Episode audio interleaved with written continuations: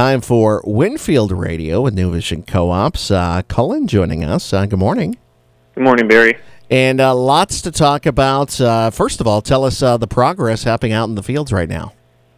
Yeah, I kind of estimate in you know in the area we're probably about 80% done with corn here locally around the greater Worthington area, and I'm probably about 45% done with soybeans.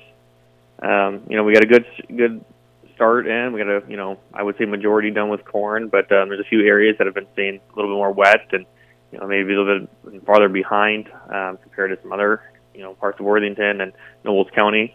Um, but you know we're making good progress, and we just catch a few more dry days. We get a lot more crop planted in a short amount of time. And uh, what do we need to be looking out for, uh, especially this spring and summer? You know, um, with corn, you we, we put corn in pretty hot and fast, and um, you know, as you know, we've had a lot of abnormal weather conditions the last you know week or so. We're from high heat and high winds to hard pounding rains. Um, so especially a lot of these early planted farms, we need to be you know watching that corn emerge out of the ground and um, making sure we're looking out for any crusting issues, you know, or anything like that, or possibly, um, especially looking at those high traffic areas. You know, you're, you start to see some corn row around the around the county pretty good, but um, we still need to be monitoring and looking for um, any possible crusting issues and things like that, and then maybe resolve those earlier rather than later when it comes to getting that rotary tail out and uh, helping that corn kind of emerge to the ground.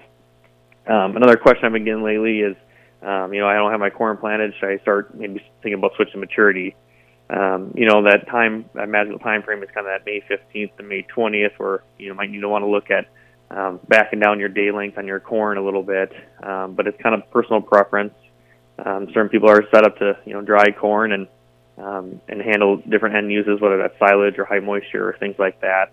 Um, so there's no magic, you know, right or wrong answer. It's kind of feel on that one. Um, but if you're looking to, you know, switch something out or you don't think you're going to get in for another week or so, you know, reach out to your corn provider and, uh, you know, make sure he's aware of what you're planning on doing and um, so that they can keep you stocked and when you're ready to roll again, you're ready to roll. Um, on the beans, you know, there's a lot of beans going in fast and furious around here. And, uh, you know, we need to be trying to spray those with a pre-emerge as soon as they go in. Um, that just helps with season-long weed control if you can get that on early and uh, get ahead of the weeds. You know, they can always be difficult all summer long. Um, you know, but if you don't get those on, you know, you try to get that on before that bean cracks that soil. But if you don't get it on, there is other options, and that you know you maybe need to think about targeting that for an early post application of herbicide.